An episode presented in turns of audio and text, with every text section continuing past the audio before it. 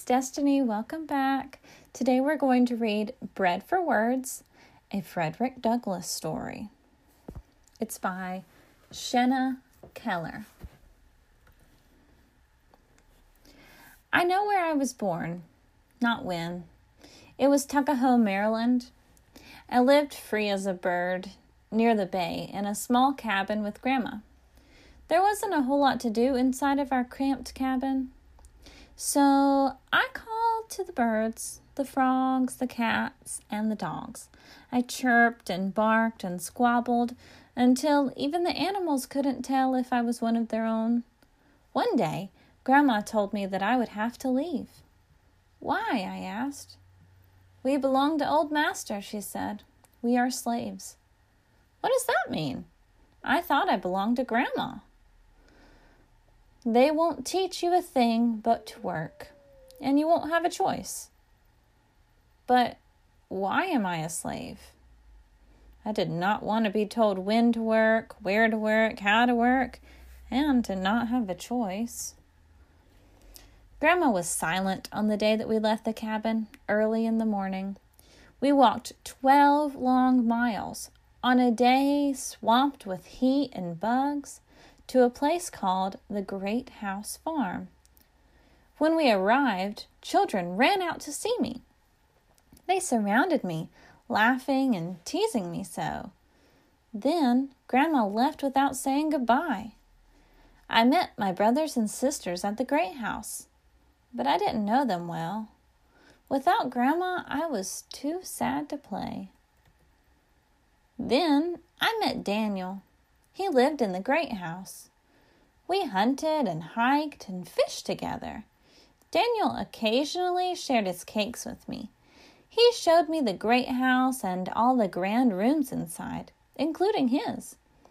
Except for the color of our skin, it was hard to know why we were any different. Daniel was not a slave. He wasn't born into it. At night, Daniel slept in a warm bed with a full belly. I had no bed.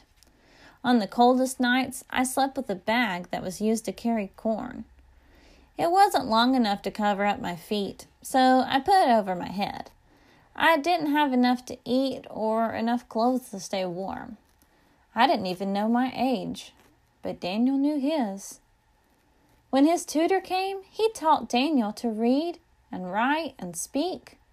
I wanted to learn too, but Grandma was right. They didn't give me a choice.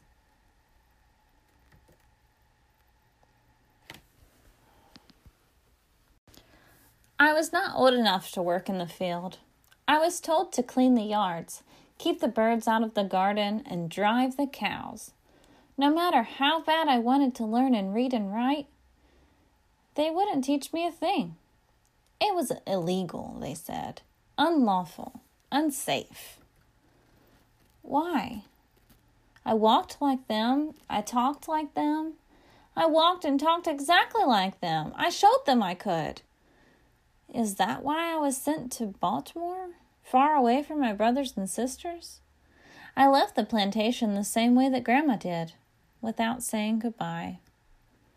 In Baltimore, I lived with Mr. Hugh Auld, kin to Old Master, and his wife, Mrs. Sophia. I was told to take care of little Thomas, their young son.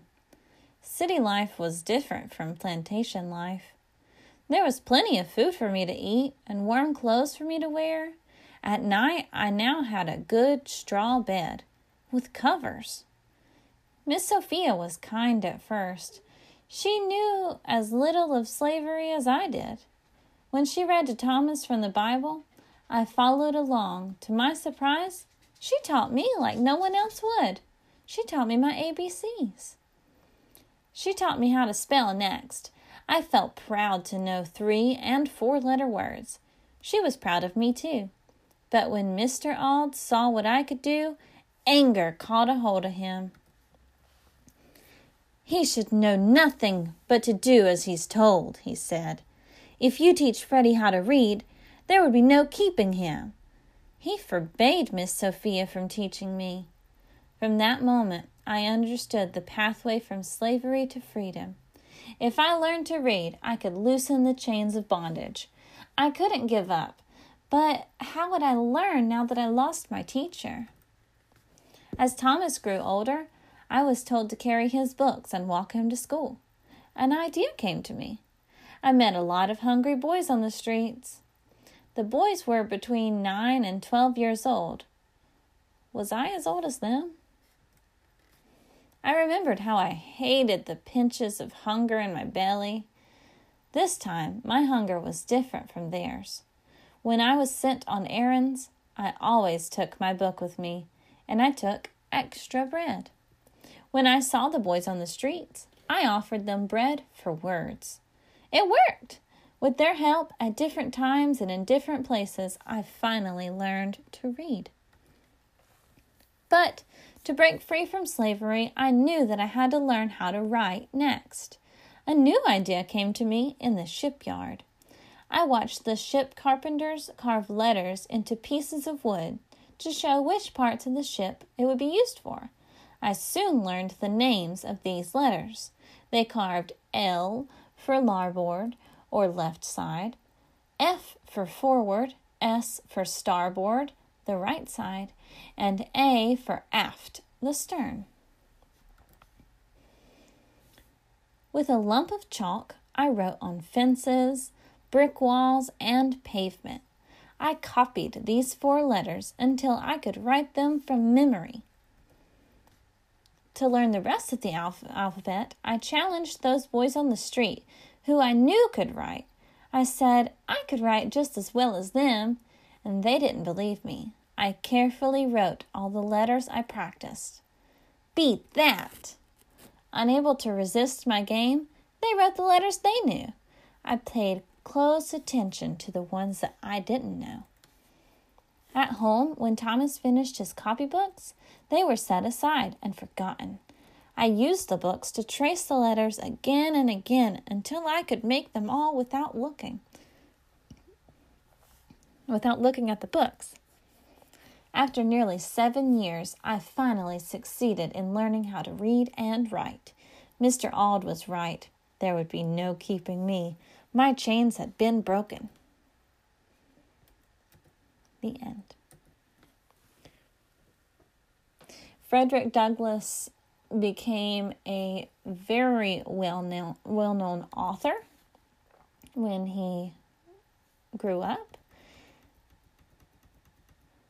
And his story from being a slave in his childhood is super inspiring because he was such a wonderful adult when he finally broke the chains and became free. I hope that this story inspires you to go for your dreams and do big things, even if somebody's trying to hold you back. Thank you for listening. Have a great day. Bye. Hi, I just wanted to let you know that I created a Gmail account so that you could send me emails. I would love to hear where you're listening from anything that you would like to tell me, I'm open to, to reading your emails about it. And also, if you have any book recommendations, I would love to hear them. I'm going to let you know what it is right now. Are you ready? It's the title of the podcast Beloved Children's Books at gmail.com. Again, beloved children's books at gmail.com. I hope to hear from you soon.